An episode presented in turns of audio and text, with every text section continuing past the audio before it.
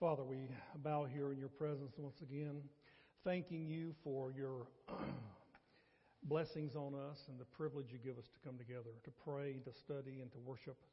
Father, I pray for each person that's here that their hearts will be lifted up, softened, and drawn closer to you for having been here today. Now go with us, Father, and direct this study, guide our thoughts, and Father, may you speak to us through your word. In Jesus' name we pray. Amen. Why don't you all be seated? You know, I bet that somebody, probably every one of us at some point, has, has known somebody in their life that seemed to be so far away from God that you just thought to yourself, well, this person is unreachable. They are cold spiritually, they're sinful in the way they're living, and they're not very kind or loving. And you've looked at them, and it may be a loved one. In a lot of cases, that's true. And you just think to yourself, well, who in the world is ever going to be able to reach this person? Who's going to be able to minister to this person because they seem so far away from God? I don't know what, you know, what else could happen. And then all of a sudden things get worse. They hit rock bottom. Everything in their life falls apart. They choose to become even more estranged from God and the church and things like that and this further away from God. And it's almost as if they've been brought to their knees and that God has just taken away everything. And then all of a sudden, for no apparent reason, they seem to soften. And they begin to reach out to God. They begin to search. They begin to want to know Him. They begin to want to change. And you can't think of a reason why other than the fact that they've hit rock bottom and now they've decided to bring about some changes in their lives. That's happened to so many people. Um, as I look back over the years of ministry that I've been involved in, uh, there are a number of people that that has happened to. Some of them are loved ones or relatives of mine that we've lifted up in prayer for years, and it seems like the more we prayed, the worse things got. Until finally, at one point, for one some reason, they tend they seem to respond, and all of a sudden things begin to change. Now, I wonder. Here's the question: How many of you have ever prayed for that to happen? How many of you have ever prayed that a loved one that seems to be so far away from God that their lives would actually hit rock bottom? How many of you have ever prayed that God would bring them to their knees, take away everything they've got, bring them to the point where they have nowhere to look up, but nowhere to look but up? How many of you have ever prayed that way? Because, see, here's my experience, at least, as I've tried to help people. They'll come into my office and say, Pastor, please pray for my spouse or my children or some loved one. And then they begin to, you know, enumerate all the things that's going on in their lives and how far away from God they are. And then I'll say, well, then let's just pray that God would just beat them down. Let's pray that God would break them. Let's pray that God would bring them down to their knees. And God would bring them to the point where they don't have any other option. And then inevitably they'll say, well, oh, no, no, no, no. Let's, let's don't pray that. I don't want to hurt them. I don't want things to get worse. I'm trying to help them. And I say, I understand that. I said, but there comes a point in time where all we can do is pray that God would just bring them down and get them to the point where they're they're not relying on themselves anymore. And it, sometimes it means that things have to get worse before they get better. But are you willing to do that? And it's rare that you find somebody. Now I've prayed that way. I've prayed that way for a number of people over the years. I've learned that there are some people you can't help you just can't help them. Uh, they don't want it, they aren't seeking it, and as hard as you try, and as hard as you pray, it seems like they just keep making foolish, ungodly decisions. And there's not really anything that you can do. So, yeah, I've prayed that. I've prayed that God, you take them to the end of themselves, you knock them down, you take away everything they've got, you destroy their lives. If that's what it takes to bring them to the point of change. And to bring them to the point, if they are an unbeliever, to bring them to the point of faith. But do whatever you have to do. It takes a lot of faith to believe and to trust that God will do that. And I have prayed that on a number of occasions. Now, today, here's what we're going to be talking about. We're going to be talking about the topic of when God hardens the heart. When God hardens the heart of a person. Now, we're talking about a person that has become rebellious. They're so far away from God that it seems like they can't go any further. And then all of a sudden, things get worse then all of a sudden, it seems like God just did something, that they, uh, they're hardened, they become worse than they were before. And it's gotten to the point where here's the choices. They either turn to God or they're going to die if this continues because things are that bad. So, what's going on in a situation like that? Is God doing something? Is it possible? Because in Scriptures, you're going to see today, we're going to see that God, when it comes to a person like that, when they're so hard that nobody can reach them and so hard that, that they're not listening, that the only thing left to do is for God to intervene. When God intervenes, the first thing that He does is hardens their heart. It's almost as if God is saying, I don't want you to change your mind because I'm committed to taking you through this course now. We're going to finish the course. You've chosen this, this is what you want, then you're going to feel the full brunt of it. You've been given too many opportunities and things have gone so well for you for so long, and people have been praying for you, people have been reaching out to you, and you keep putting it off, you keep shunning them. So I have decided that you're not going to change until you have been completely devastated. Whoa. Some of you are sitting there thinking, man, I've never heard anything like this. Are you sure that's in the Bible? Well, I'm going to show you today where it's in the Bible, but you're going to have to believe it. You're going to have to choose to listen to it. You're going to have to choose to accept what's being taught to you today. And it's going to be difficult for some of you. It really will, because of your concept of who God is, what He's like, and so you're going to have to sit quietly and pay attention. And that's my big prayer today is that you pay attention. Don't zone in and out on me, okay? Because you're only going to get bits and pieces of this. I've already apologized to the growth group leaders because they're going to have to discuss this tonight. And so this is not easy. But if you do, if you are part of a growth group, or even if you're not, and you want to be one, now's the time to join because it's going to be a good discussion tonight. I can promise you that. Why does God harden someone's heart? There are three reasons that I see in the scripture. Maybe others you can find, I don't know. But here are three reasons why I see, or how I see in Scripture, why it is that God would harden a person's heart. Number one, to punish them. Just plain and simple, God says enough is enough. And so he moves in, he intervenes. Hardening the heart is the first act of punishment as he begins to work in the lives of, this per, of these people. The second reason is to provide an example for others. You're going to see as we look in the scriptures today that God hardens a person's heart, intervenes in their lives, and brings judgment upon them in order to provide an example for other people that this is what will happen. And the third reason is this to bring them, to, I'm sorry, to break them of sinful habits, to break them, to bring them to their knees, to bring them to the point where they're done. And I can tell you this as we look through this, you're going to see there have been times in my life where I've seen this happen to people, and when they are broken, they don't go back. It's just a choice they make. They come to that realization, and this is where God takes them in order to do that. I want to jump in and look today as we look in the uh, passage in Joshua where I'm getting this from. Then we're going to leap out of there and go into some other passages. But if you recall the story of Joshua as we've been studying now for months, uh, Joshua cut there in our study at least they have come to the point where they have uh, conquered uh, the, the nation, the, the Canaanites. They've destroyed everybody.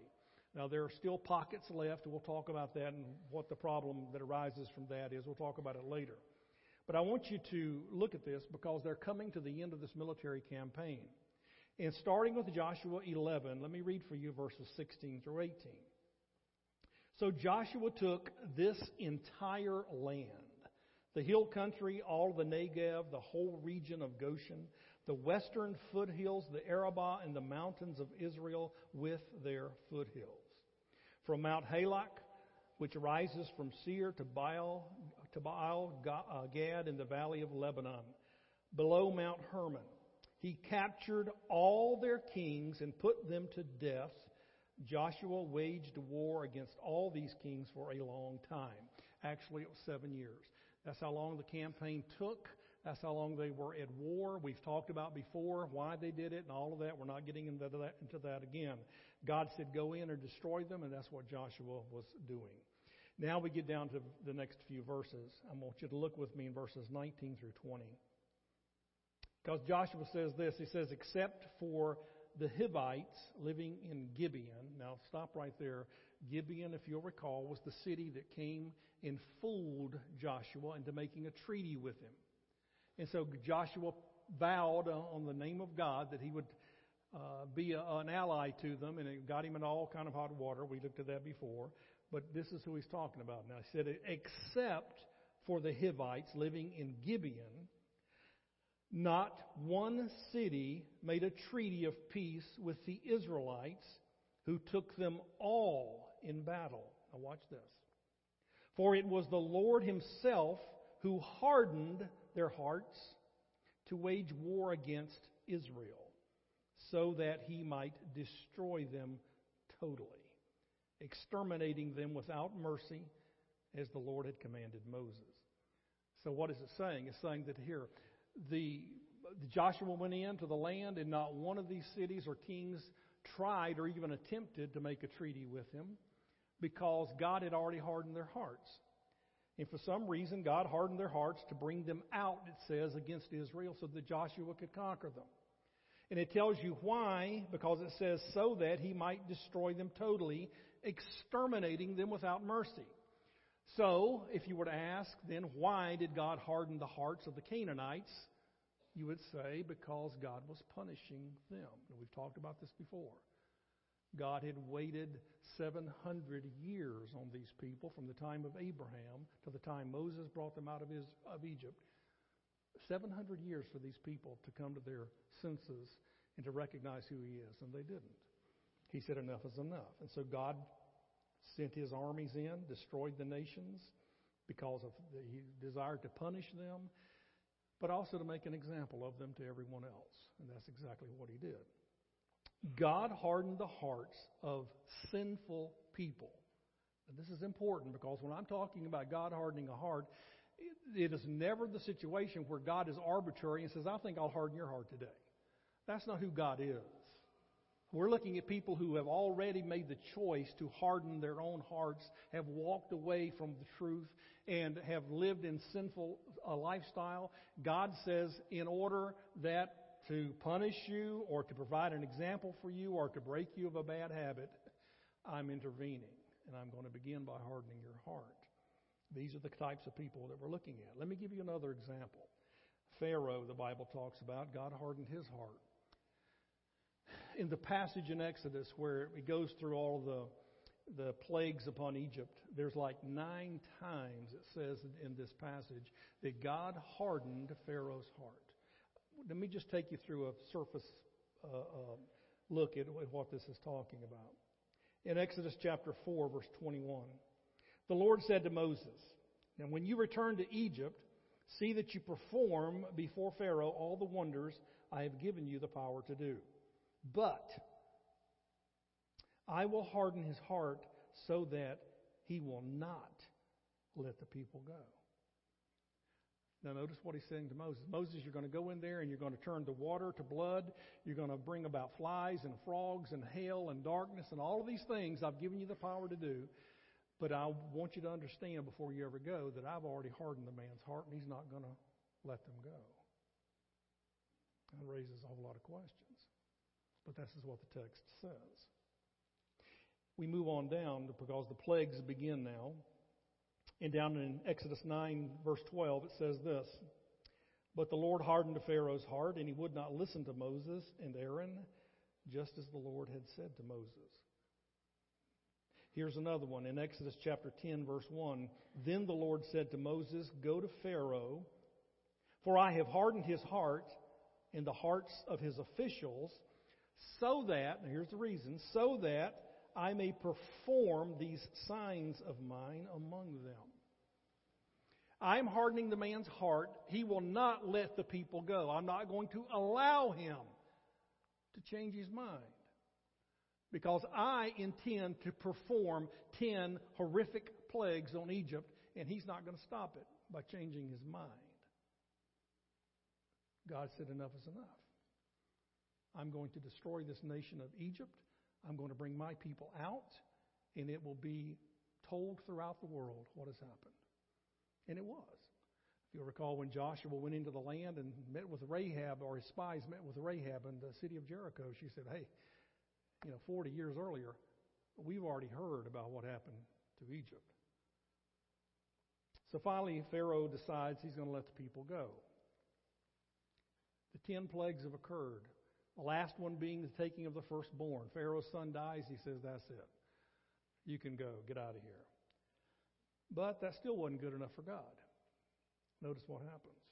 The people are leaving, and in verse in Exodus 14, verse 8, it says, The Lord hardened the heart of Pharaoh, king of Egypt, so that he pursued the Israelites who were marching out boldly.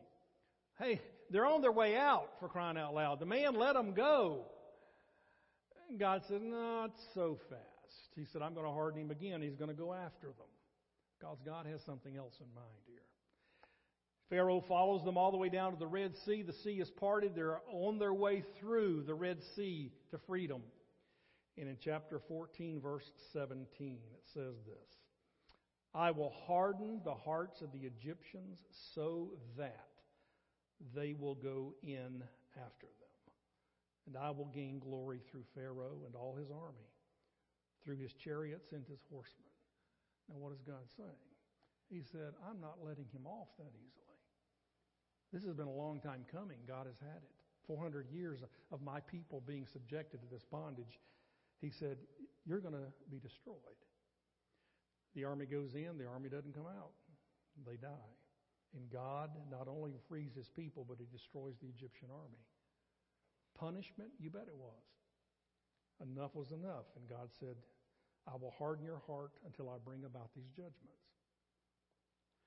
Not only do you find these pagan nations like this being judged and their hearts are hardened, but you know that God hardened the heart of Israel? This is, um, this is quite sobering. Years later, centuries later, really, Israel has gone through the time of the judges, the times of the kings, and they are getting close to this judgment that is about to fall on them. They've run through so many cycles of changing their mind, going back to God, God, and then God repent or letting them repent and accepting them, and then they go back into idolatry. Idolatry was their biggest problem. It seemed like the nation could not get Egypt out of their lives. And year after year, I think after we do the study on Joshua, I'm going to go right into the book of Judges. And, and what you're going to see is a cycle of about seven times in the judge, book of Judges where Israel says, Okay, God, we repent, we're sorry. And he forgives them, and then they go right back into idolatry again. And he has to come in and send them into bondage, and then they repent again. Judgment, confession, forgiveness is just a cycle. Same cycle that we go through, I might add. More than we should. And so this is one of those times, or the time really, when Israel, God is bringing it to a close. For centuries I have waited on you, he says. And you have turned your back time after time after time until you go through this series of period of time when the kings, one right after the other, are just evil. And Israel is so steeped in idolatry again that God says, I'm going to destroy this nation and I'm going to send Babylon in to take you. And you're going to be in bondage for 70 years. I'm telling you that up front so that you understand it. When Nebuchadnezzar came in, laid siege to Jerusalem, it lasted several years that he had the city surrounded. They were starving. The Bible tells us they were eating their children. This is how bad it was. Then they're hauled off into bondage for 70 years. And that is where they stayed. Isaiah is one of the prophets prior to that happening. Here's what Isaiah prophesies about and what he says. Now, watch this carefully. Isaiah 63, verse 17. Here's what he says He says, Why, Lord, do you make us wander from your ways and harden our hearts so we do not revere you? Return for the sake of your servants the tribes that are your inheritance. Now, this is Isaiah looking at this period of, of 70 years of bondage, and he's saying, Why have you turned our hearts against you and hauled us off into bondage? He says, I'm, I'm asking you for the sake of your tribes, the Israelites, bring us back home, he saying. But it's interesting that Isaiah recognized something that God had intervened in the lives of Israel. See, Israel went through these cycles time after time after time for centuries, and God let it go until God said, I've had enough. Did God harden their hearts? You bet He did. Did God bring them further down than they were before? Was there a period of time where God said, Enough is enough? I will not let you change. You're going to sink further down until you taste fully the debauchery of your own decisions. Choke on your own vomit because that's where you are. So God was judging the nation of Israel, punishing the nation of Israel, and yet God was making a statement to the rest of the world as well. But do you know what else he was doing? He was breaking them. Because when Israel came back from Babylon, do you know, even to this day, the one thing that was never tolerated in Israel? Idolatry. Never again. God took them down to the pits. God took them down to their knees. God broke them until the sin was over. So there's a situation where God has done it. Now, it happened again to Israel. Now, just follow along with me, okay? I'm building a case here. Time of Jesus. Now, this is hundreds of years later now, 500, almost 600 years later, that after the Babylonian captivity. Jesus comes on the scene and he goes into his ministry in three and a half years. He performed miracle after miracle after miracle. The book of John says there are so many things that he did that if they were all written down, there wouldn't be enough room to, to store all the books. Now he's speaking in hyperbole, but the point is this. There are way more things done in the life of Christ than what's recorded in Scripture. It was a phenomenal time. God just poured out his evidence, his proof on the nation of Israel and said, This is your king. Will you believe him? Will you accept him? And so, recorded for us in the book of John is what happened the last week before the crucifixion.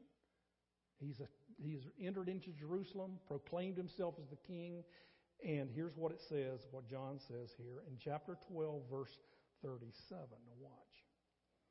Even after Jesus had performed so many signs in their presence, they still would not believe in him. Now, that's the truth of what happened to the nation. There were many Jews individually that were responding to Christ, and the church began, you know, among Jewish people. But the nation itself rejected him. The leaders rejected him. Then John goes on. And down in verse 39, here's what he says. For this reason, because they had rejected him, for this reason, they could not believe. They could not believe. Because as Isaiah says elsewhere, in verse 40 now, he has blinded their eyes and hardened their hearts, so they can neither see with their eyes, nor understand with their hearts, nor turn, and I would heal them. What? Yeah. God, through John, is saying this. The nation had gotten to the point where ultimately and finally they said to Jesus, We think you're from Satan.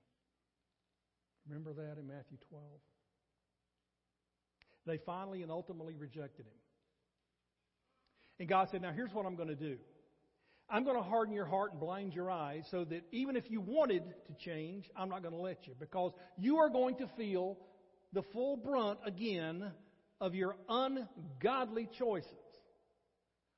All the revelation I've given you and the times you've seen my power and you still reject me, then so be it. You're going to choke on this. So here's what happened.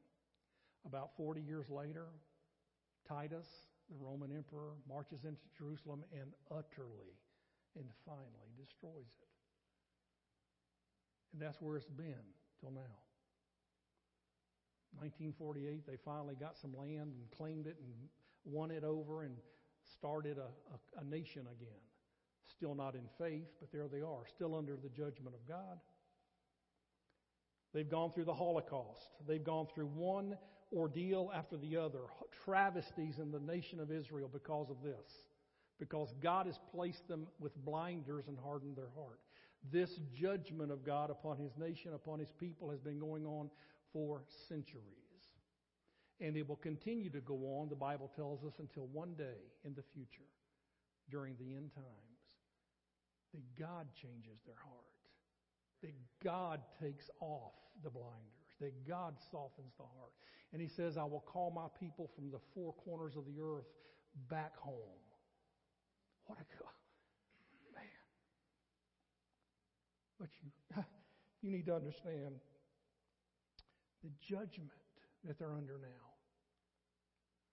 Because it got to the point time after time after time after time of God forgiving and them going back into sin, ultimately rejecting the king that he sent. He said, Enough is enough. And I'm going to punish you, I'm going to set an example, and I'm going to break you in order to bring you home. So all three are seen here in, the, in what he does with the nation of Israel. Now, here's the question, and this is the one that, as you sit there, you're already thinking. Here's the question Would God ever harden the heart of a believer today? Would God ever harden the heart of a believer like this today? Yeah, I believe He would. I believe He would. Let me show you a passage of Scripture. Maybe it's a passage you've looked at many times. It's a passage that has been confusing to a lot of people. I'm going to tell you what I think. You understand? Now, you get to go into your growth groups tonight and discuss what you think. But I'm going to share with you what I believe this passage is talking about and where I think it fits into this whole uh, theme of what I'm talking about here today. The passage is in Hebrews. We've looked at it before, a couple of years ago, I think, but we're going to look at it again with some fresh eyes.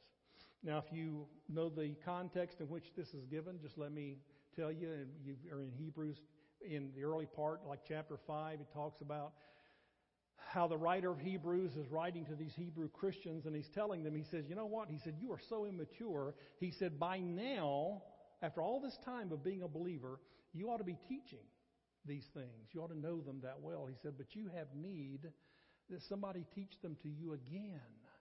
You have need of, of, of being bottle fed because you're not mature enough to, to eat meat. So he's raking them over the coals. And so now he comes to chapter 6. And I want you to follow along carefully. If you've been snoozing on me, wake up, okay? Because I want you to see this.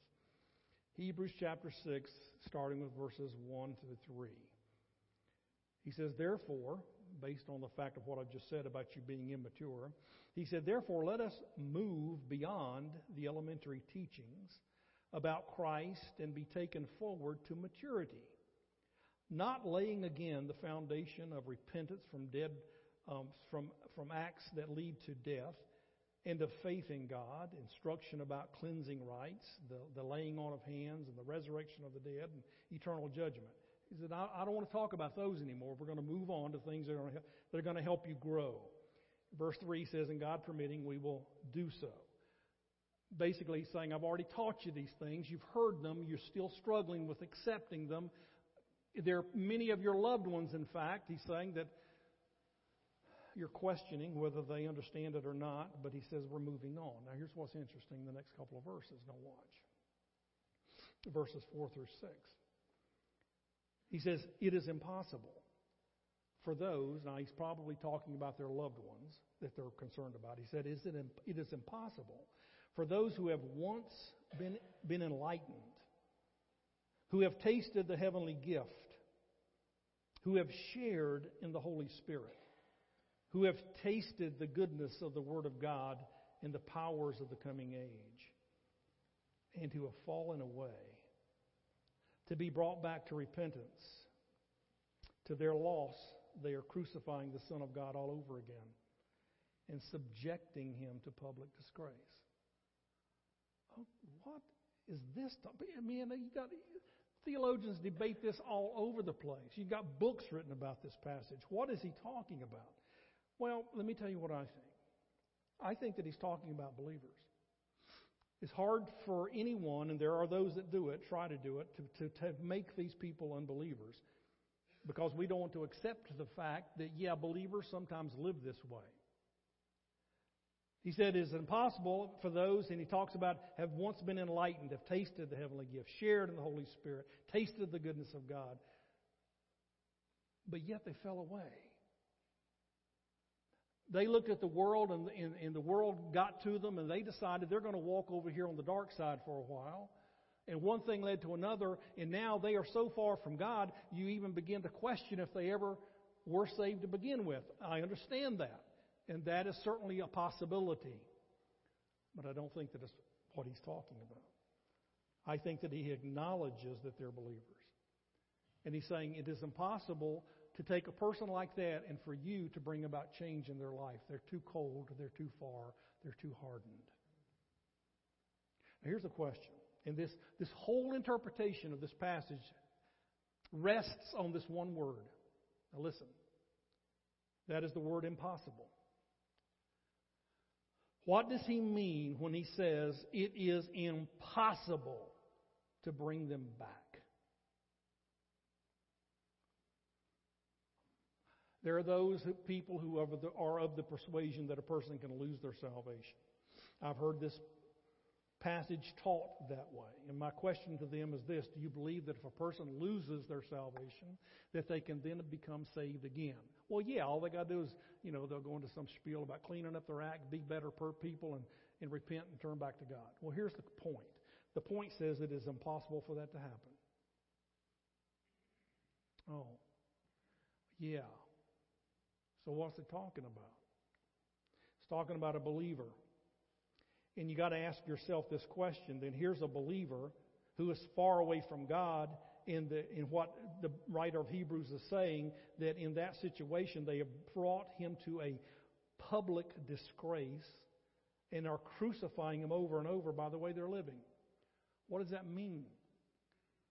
Well, when Jesus hung on the cross, it was a shameful thing. He hung on the cross naked.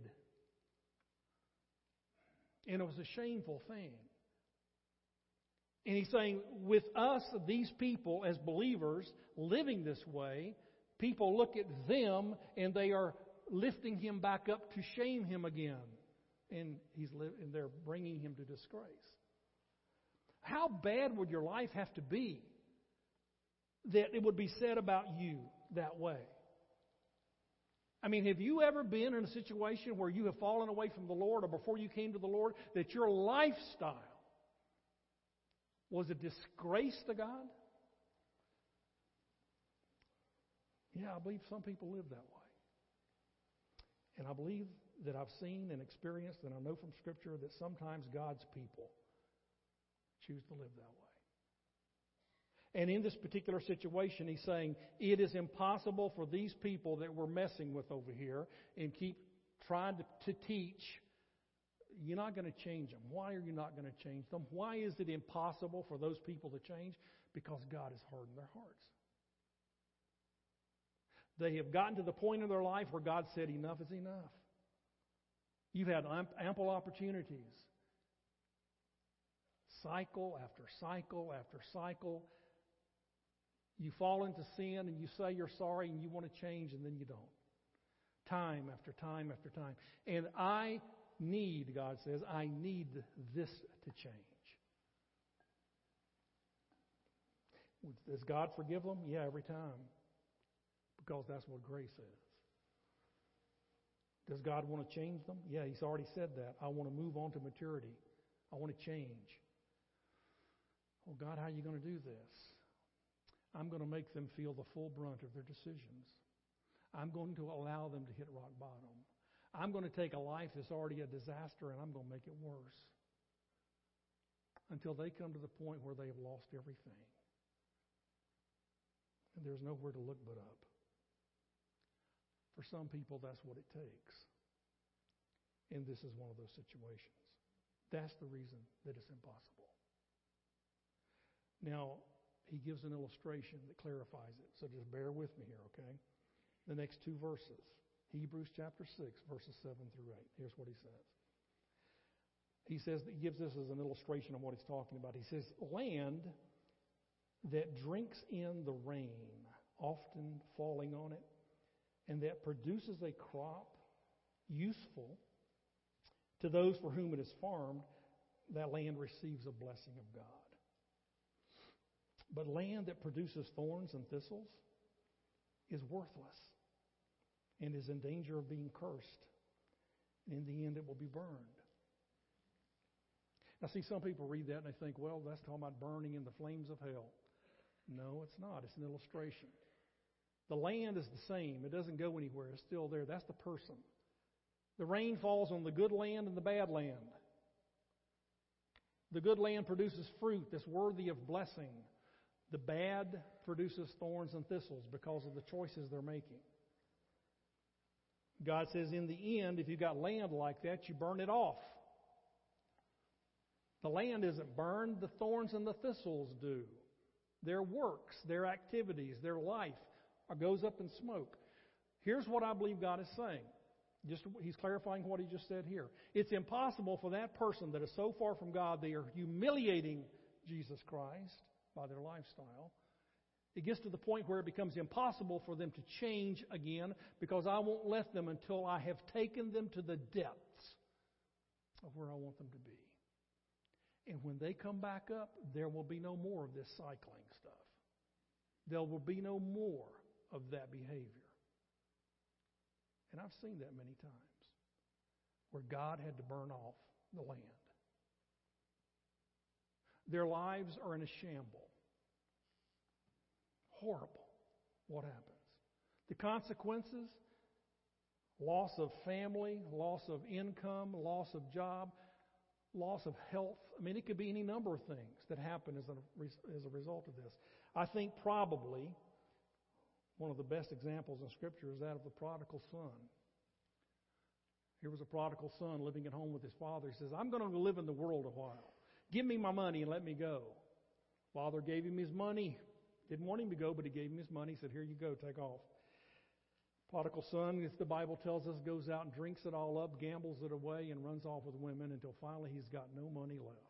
Everything is gone. He has hit rock bottom. Until one day, as he's sitting there in the pig pen eating some of the corn that the pigs have, he realizes it really can't get much worse than this. He says, I think I'll go home. And he did. And what did the father do? Father ran out, put his arms around him, and welcomed him home. Son could have come home earlier, but he probably wouldn't have stayed because he wasn't motivated. When you hit rock bottom, you're motivated. And for some people, that's what it takes. And let me just say this some of you guys and gals that have been ravaged by addiction, you know what I'm talking about. You've seen this firsthand. You're where you are today here in this church because God took you to the bottom until He had burned off your field and then he raised you back up again. And that's what grace is. God hardens the hearts of unbelievers and believers alike. The reasons to punish them, to set an example, and to break their sinful lifestyle. I want to share with you right quick before we close. I'm just going to mention it. Three things that I want you to do, or three applications, let's say. Three things that you can take away from this and and take and apply to your life. Number one is this. Now listen very carefully. In view of what we've been talking about, here's number one. Don't take advantage of God's love for you. Don't take advantage of that because you see, every one of these people that we've talked about here in Hebrews, they took advantage of it. God loves me. God pours out His grace on me. I can go over and dabble in the world and nobody will be any wiser and it won't hurt me. God says, no, you can't do that. I've saved you by grace. I have given you the gift of eternal life. You didn't, I didn't ask you to work for it, but I am asking you now that you have it, now that you're my child, to live for me. And my plan for you, God says, is to grow you into something beautiful, to give you a life that we can all be proud of. And sometimes we take sin lightly, and it goes down the spiral staircase until finally we find ourselves one day on our backs looking up because those are the choices that we made. When we harden our hearts, God has no alternative but to intervene. And when He intervenes, it's painful. That's one of the things I think that we as Christians don't understand. That when God goes to burning off your field, now see, this is the thing about this illustration. God has to get rid of what's there in order to replant it. And when God gets rid of it, that's the painful part. How do you avoid that? Well, you're continually confessing. You know, when God brings something to mind and points out something in your life that you've done that's sinful as a Christian, then deal with it. Lord, I'm not lying to you. I did that. You know, I've told you before, there's never been a sin in my life that I ever committed that I didn't want to commit. It doesn't sneak up on you. You know, we choose to. When we do, let's be honest about it and then seek to make the changes. And if you need help, then come see somebody. But don't let it go. Here's the second thing that I want you to see, and that is this. You and I have to be bold enough to pray that God would do what is necessary to change your loved ones. We all have people that we think about that are in this condition. Man, I've got a person I love so much, he's so far away from God. What am I going to do? Well, don't be shy about praying that God will break them. It's okay to pray that way. It's okay to acknowledge this is where they are. And Lord, what I need from you is to break them. And if it means hardening their heart, taking them down to their vomiting on their own choices, and then you bring them back up, then so be it. But I want them back. So, Lord, do it. There was a time in the life of Christ where Jesus was talking about faith. He said it's easier for a camel to go through the eye of a needle than a rich man to enter heaven. And here's what the disciples said to him in Luke 18, verses 26 through 27. Now, watch. Those who heard this asked, Who then can be saved? You know, they're, they're asking this question. Now, here the response is classic. Look at this. Jesus replied, What is impossible with man is possible with God. Hebrews said it's impossible to bring them back. Yeah, it is for me, but not with God. And I've got to believe that. I've got to come to the point where I'm, I have enough faith in my God, in His love for us, that I can say, then God deal with them in a very harsh way. The Lord bring them back. And someone who hits rock bottom, I've noticed over the years they rarely ever go back. They don't. It's amazing. It's amazing. So we need to be willing to, to pray for that. Here, the last one. Here's the third thing, very quickly. Realize that it is because of grace that God hardens the heart of a believer. Seems opposite, but think about it. God, in His grace, hardens the heart of a believer with the intention of restoring them.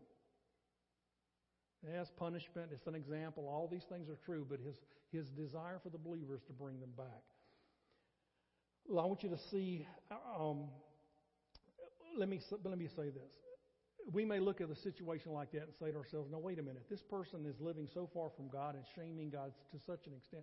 Why didn't God just wash his hands of them, just put them in hell and be done with them? Because he loves them. Yeah, that's who they are. That's what they've become.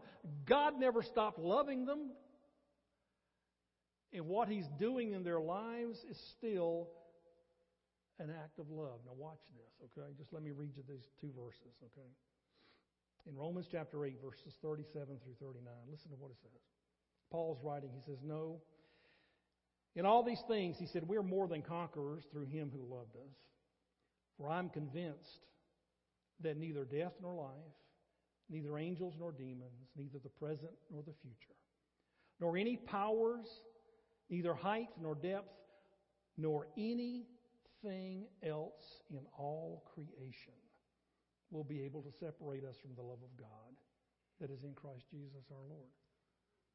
Now think about what it's saying. He's saying there, he said, I'm trying to think of something that could separate you from God's love, and I can't think of a thing. Not demons, not the spirit world, not your sinful choices. Nothing can separate you from the love of God. Philippians chapter 1, verse 6, in closing with this, he says this being confident of this, that he who began a good work in you will carry it on to completion until the day of Jesus Christ. When God saved your soul, he began the good work. You may have wandered off. You may have fallen away. God isn't going to let you go. And when God chooses to harden your heart and bring you into judgment and hit you, to burn your field off and you hit rock bottom, God still loves you.